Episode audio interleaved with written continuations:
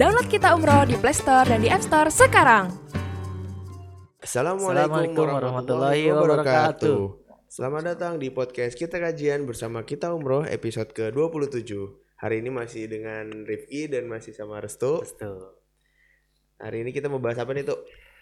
Ya, kan kita masih di bulan haji ya. Ah, Jadi kayak nggak afdol sih sebenarnya kalau misalkan kita nggak bahas tentang umroh atau haji. Jadi pun sebenarnya walaupun nanti kita udah lewat di bulan ini kan keutamaan-keutamanya masih ki- bisa kita tahu lah ya. ya benar. Dan kebetulan juga di sini udah ada Ustadz Zubair yang hadir di sini ya. Masya Allah. Dan beliau juga kebetulan aktif di travel umroh dan haji juga ya. Iya, Boleh langsung. Ya udah langsung aja. Assalamualaikum Ustaz. Waalaikumsalam. Ya, Ahlan wa sahlan, Ustaz. Ahlan bikum. Alhamdulillah. Ustaz, eh, boleh langsung mungkin Ustaz ya Baik, tentang iya, keutamaan ibadah haji dan umroh Ustaz. Ya, baik. Bismillahirrahmanirrahim. Alhamdulillahirabbil alamin wassalatu wassalamu ala asyrafil anbiya wal mursalin wa ala alihi wa ashabihi ajmain amma ba'd. Baik. Umroh atau haji dan umroh. Apa sih haji dan umroh keutamaannya? Bukannya orang udah bayar banyak duit ya, puluhan juta.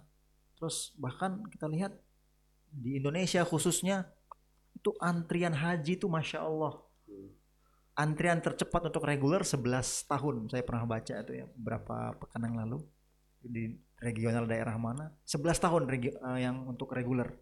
Masya Allah. Itu paling itu cepat ya. paling cepat. Iya. ya kan? 11 tahun dan dia pasti sudah sudah masukin dana puluhan juta. Hmm. Nah, kira-kira apa sih yang akan didapati oleh kaum muslimin jika mereka berhaji dan berumroh baik pada kesempatan yang semoga dirahmati Allah ini? Kita akan menye- menyebut- menyebutkan beberapa keutamaan yang disampaikan oleh Rasulullah Shallallahu Alaihi Wasallam dalam syariat haji dan umroh agar kita mengetahui karena tak kenal maka tak Sayang. tak sayang. Sayang. Ya kan? Kenapa mereka rela berpuluh-puluh tahun antri karena kecintaan mereka terhadap kabar gembira yang akan Rasulullah SAW yang akan saya bacakan, Ya. Yang Rasulullah sampaikan. Dalam hadis yang disebutkan oleh Imam eh, An-Nasai juga Imam Tirmidzi dari Abdullah bin Mas'ud radhiyallahu anhu Rasulullah Shallallahu alaihi wasallam menegaskan tabi'u bainal haji wal umroh fa innahuma yanfiyanil faqra wadh-dhunub iringilah umroh kepada haji. Ya, bisa jadi maksudnya ketika kita sudah melaksanakan umroh kita juga dituntut untuk melaksanakan haji. Atau ketika kita sudah melaksanakan haji oh mau ngantri nih eh, mau haji lagi yang reguler. Tapi kan ngantrinya panjang tuh Panjang. berapa tahun belasan puluhan tahun. Nah silakan berangkat dengan umroh diselingi dengan umroh. Nah Rasulullah mengatakan iringilah umroh kepada haji. Oh bukannya akan boros itu duitnya mengingat uang dan effort yang harus kita keluarkan sangat besar. Nah Rasulullah mengatakan fa innahuma yanfiyanil faqra wadh-dhunub sungguh keduanya yaitu haji dan umroh itu menghilangkan kemiskinan, kefakiran dan menghilangkan pula dosa-dosa. Kama yanfil kiru khabthal hadid wal dhahab wal fiddah. Walaysa lil hajjati al mabrurati thawabun illal jannah. Sebagaimana pembakaran menghilangkan karat pada besi, karat pada emas dan perak. Jadi haji dan umroh selain menghilangkan kefakiran, kemiskinan, juga menghilangkan dosa-dosa kita. Jadi salah jika orang mengatakan mendengar ada tetangganya haji setiap tahun, wah pakai haji VVIP berarti itu ya, bisa Iya. langsung berangkat. Hmm. Ada nggak seperti itu? Ada. Ada. Loh, bagaimana caranya? Ya silakan diinstal kita umroh ya. Iya. Ya, Oke. betul. Bisa bisa. Masuk ya. Masuk masuk. Wah, tetangga saya berangkat tiap bulan umroh. Karena sesungguhnya umroh dan haji itu menghilangkan kefakiran, bukan malah makin tumpur, enggak. Justru sebenarnya Allah akan berikan ganti yang lebih banyak lagi jika kita ikhlas dalam melakukannya. Ya kan jika kita benar-benar ridho terhadap segala yang terjadi. Ketika kita jadi orang yang berangkat haji dan umroh itu pahalanya sangat besar. Selain dari pahala yang sudah Rasulullah sampaikan ini, begitu dia me- meniatkan hatinya untuk mendaftar nih. Wah, saya mau daftar umroh nih. Ketika dia buka aplikasi nih, aplikasi kita umroh ya kan, Iya. mau cari travel nih, ya kan, dia sudah dihitung sebagai pahala. Niatnya untuk apa? Umroh. Umroh. Innamal a'malu Biniat. binniyat. Niat. Makanya masya Allah jadi berang apa pahalanya itu nggak hanya ketika dia sampai di Mekah dan Madinah saja. Semua rentetan-rentetan peristiwa yang mengantarkan dia sampai ke Mekah dan Madinah jika dia melakukannya dengan sabar dan ikhlas akan Allah berikan pahala. Jadi nggak cuman di inti ibadahnya saja. Bayangkan kan kita kalau mau umroh harus punya paspor. Iya. Sebelum kita bikin paspor, syarat dan ketentuannya kan itu banyak sekali. Betul. Kadang udah nyampe di imigrasi kita ditolak. Ini syaratnya mana? Kalau kita nggak ikhlas, wah kita menggerutu, bisa-bisa kita berkurang pahala Berkurang kita. pahalanya. Tapi kalau kita wah ya sudah ini perjuangan, ya kan? Hmm. Semua hal-hal yang mengantarkan kepada umroh dan haji juga akan mendatangkan pahala yang sama. Masya Allah. Jadi luar biasa. Nah ini rekan-rekan yang di sini insya Allah berangkat haji bareng kita ya. Amin. amin. Amin. Umroh dulu lah, umroh ya. Umroh. Insya. Allah. Jadi Allah. ini yang pertama. Menghilangkan kefakiran, kemiskinan dan menghilangkan dosa-dosa. Dan kata Rasulullah di akhir petikan ya, walaisa lil hajjatil mabrurati thawabun illal jannah dan haji yang mabrur itu tidak ada lagi balasannya kecuali surga. Haji mabrur dan ini klaim ini bukan kita yang mengklaim. Itu berdasarkan eh, perilaku kita setelah kita pulang dari haji. Kalau dia sudah haji tapi perilaku masih tidak mencerminkan seorang muslim yang baik yang berkomitmen dengan agamanya, maka Hmm. Dipertanyakan kehajiannya apakah mabrur atau mabur, Hmm. ya kan? Nah, ini eh, keutamaan pertama antara haji dan umroh. Keutamaan yang kedua yang harus sama-sama eh, para pendengar kita podcast. Ini fansnya kita podcast apa panggilannya? Belum, belum ada. Belum, Oh, belum, belum, belum, belum. belum ada. Kayaknya dibuat ya. Iya, boleh. Panggilannya apa gitu kan? Iya. Sahabat kita podcast. Wah. Ah, Mungkin sahabat bisa. kita. Rasulullah bersabda dalam hadis yang disebutkan oleh Aisyah radhiyallahu anha. Yang ketika Aisyah bertanya kepada Rasulullah, Aisyah cemburu melihat para lelaki jihad bisa bertempur ke medan perang. Aisyah berkata, "Ya Rasulullah, narol jihad afdalal amal, afdalal amal. Afala nujahid?" Qala, "La, lakinna afdalal jihadi hajjun mabrur." Wahai Rasulullah, kata Aisyah, kami memandang jihad adalah amalan yang paling utama, paling mulia. Apakah berarti kami harus berjihad? Kami para kaum wanita harus berjihad. Kata Rasulullah tidak. Justru jihad yang paling utama adalah haji yang mabrur. Masya Allah. Masya Allah. Haji mabrur. Kita bayangkan haji itu berapa hari kalau yang reguler? 40 hari ya. 40 hari. 40 hari. Itu harus benar-benar effortnya luar biasa. Kita berkumpul dengan orang yang nggak kita kenal. Iya. Berjumpa dengan bangsa lain yang tidak memiliki eh, adat kebiasaan yang, sama. Hmm. ya kan? Apalagi ketika tawaf, pernah merasakan tawaf, insya Allah nanti akan merasakan ya. Insya Allah. Insya Amin. Allah. Ya, nanti ini saya ajukan ini ke pemimpin, pimpinan supaya nih setiap tahun ada karyawan yang berangkat gratis ya. kan? Ya, Wah, amin, amin. Insya Allah. Nah, ketika tawaf kan itu desak-desakan, ya kan? Mau cium hajarul aswad, udah kayaknya udah satu langkah lagi nih tiba-tiba Hmm. disorong jadi jauh. Dari jauh. Nah ini semua butuh kesabaran. Dan Aisyah radhiyallahu anha bertanya kepada Rasulullah, apakah kami harus berjihad wahai Rasulullah? Tidak. Rasulullah mengatakan justru haji yang mabrur adalah sebaik-baik dan seutama-utama jihad. Dan kita lihat bagaimana kesamaan antara jihad dan haji. Haji. Ketika orang yang wafat dalam dua hal ini jangan dikafankan, Hmm. Ya kan? Tetapi gunakanlah kain yang melekat pada dia ketika dia wafat. Orang yang mati syahid ketika dia dikuburkan, dia dikuburkan dengan baju yang dia pakai. Orang yang sedang berhaji wafat, dia dikuburkan dengan pakaian ihram yang sedang dia pakai. Jadi ini sisi kesamaan antara dua ibadah ini. Yang terakhir, keutamaan haji yang terakhir.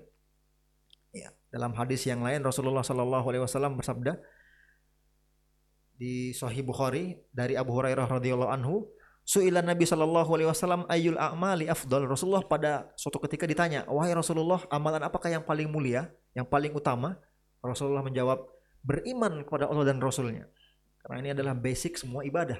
Kalau nggak ada keimanan nggak mungkin kita bisa beribadah. Iya. Qila thumma madza? Kemudian apa wahai Rasulullah? Rasulullah berkata, jihadun fi sabilillah. Berjihad fi sabilillah. Qila thumma madza? Kata Rasul ditanya, ditanya lagi oleh Rasul oleh sahabat yang lain, apa setelah itu wahai Rasulullah? Beliau menjawab, hajjun mabrur, haji yang mabrur.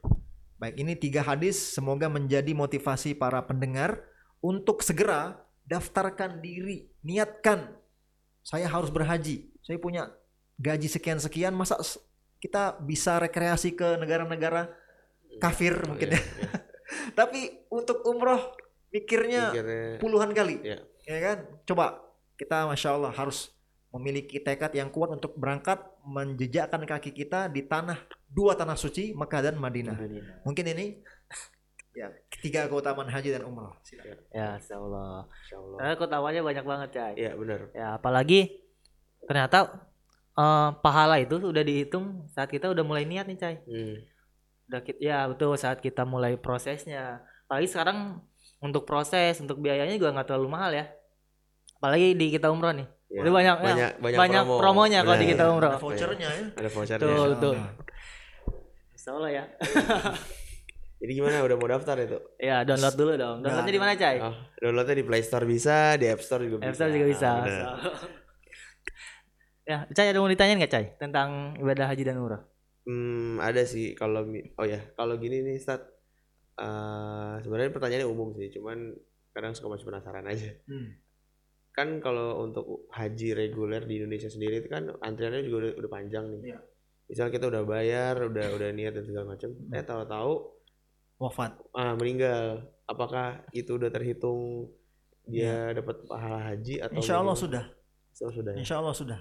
Ketika dia daftar menyetor dana pertama, Hmm. ya, sudah Allah tuliskan baginya pahala. Hmm. Insya Allah. Nah, Ustaz, menyambung yang barusan, Ustaz. Sebenarnya mana sih yang lebih harus kita dulukan gitu? Apakah kita boleh umroh dulu baru haji atau sebenarnya kita Iya. harus mengusahakan haji dulu? Bagus. Mana yang lebih utama haji atau umroh? Kalau haji jelas kewajibannya Ya, bagi orang yang sudah mampu baik lahir maupun batin, ya, baik finansial maupun fisik. Fisik. Umroh itu ada perselisihan dari para ulama. Ada yang mengatakan wajib, ada yang mengatakan sunnah muakkadah, ada yang mengatakan sunnah. Tapi ini kembali kepada kemampuan masing-masing individu. Kalau dia mau daftar haji tapi melihat antrian haji yang sangat panjang dan usianya sudah tidak lagi muda, kalau dia hanya berpatokan dengan antrian tersebut dia nggak akan sampai walau alam ya kan Hmm. tapi kalau dia mau langsung berangkat meskipun belum tidak ada wukuf tidak ada ber, apa di Musdalifah ber- menginap di Mina nggak apa-apa yang penting udah menempak menampakkan kakinya di Mekah dan Madinah. Sudah melakukan ibadah umroh meskipun hajinya masih daftar antri. Tidak masalah. Ya kan kalau kita melihat eh, secara realistis di Indonesia Ya. lamanya panjang antrian kalau kalau kita punya dana lebih ya sudah berangkat haji prioritas haji furoda namanya. Produk. langsung berangkat di tahun itu. Oh ada yang bisa kayak gitu ya? Ada. Gimana caranya? Nah pantangin di kita umroh. Ya, insya Allah ada, Ada, ada. Insya Allah ada. Siap. Nah, saya penasaran nih, Ustaz. Kayak tadi kan nggak perlu harus ke yang penting udah masuk ke wilayah haji itu ya. Kita udah masuk ke ibadah haji berarti. Nah, sebenarnya mikat haji itu eh, batasannya mana aja, Ustaz? mikot itu ada empat ya ada Yalamlam ada Zulhulaifah ada eh, dua lagi Yalamlam Zulhuwail eh, dua lagi saya lupa pokoknya itu mikot-mikot tertentu start orang itu pakai ihram dan mereka boleh bertalbiyah Nah, itu juga- mikotnya itu juga sebenarnya jadi agak perselisihan.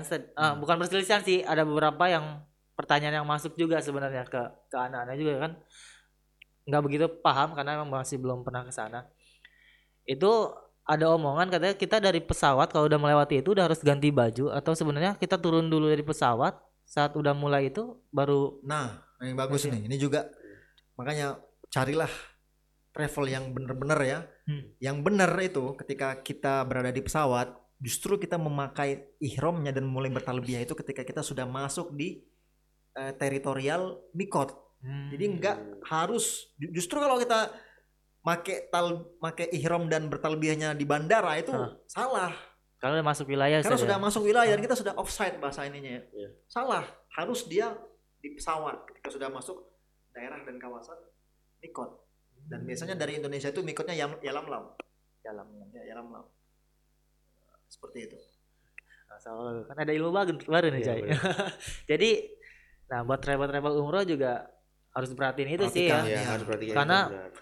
Banyak banget sih sebenarnya yang masih ganti ihram ternyata di lokasi tujuan. Di toilet bandara. Di toilet bandara. Salah ya? bandara. Salah.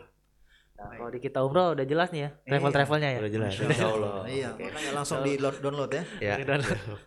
Nah, Stad, untuk kayak aneh nih Stad. Eh, mungkin banyak juga dari pendengar yang keterbatasan biaya untuk pergi ke sana. Hmm. Walaupun emang sebenarnya biaya bukan hal, hal yang jadi pokok utama untuk pergi ke Iya. sana Stad ya. Tapi se- tapi sebenarnya ada nggak sih Stad ibadah yang bisa kita lakuin tapi pahalanya sama seperti kita melakukan ibadah haji Stad. Seperti ibadah umroh ya. Ibadah umroh Ibadah haji dan umroh ada. Melakukan sholat syuruk. Sholat sunnah dua rakaat di pagi hari setelah subuh. Jadi kita duduk kalau kita konversikan jamnya di Indonesia ini sekitar jam 6 lewat 15 sampai lewat 30 lah pagi. Melakukan dua rakaat sholat syuruk namanya. Sholat isyraq atau sholat syuruk. Dua rakaat. Kata Rasulullah SAW yang artinya lebih kurang dua pahala yang dilakukan ketika isyraq itu eh, mendapatkan pahala seperti pahalanya umroh atau haji taman taman taman. Tiga kali Rasulullah mengulang. Sempurna sempurna sempurna. Wah kalau gitu nggak usah umroh lah. Nah, salah. Iya, salah. nanti nggak laku kita umrohnya kalau gitu. Dan bukan itu juga ya. Itu hanya sekedar mendapatkan pahala. Adapun feelingnya ya berbeda pasti. Ya, betul. Ya kan? Tetap Cai.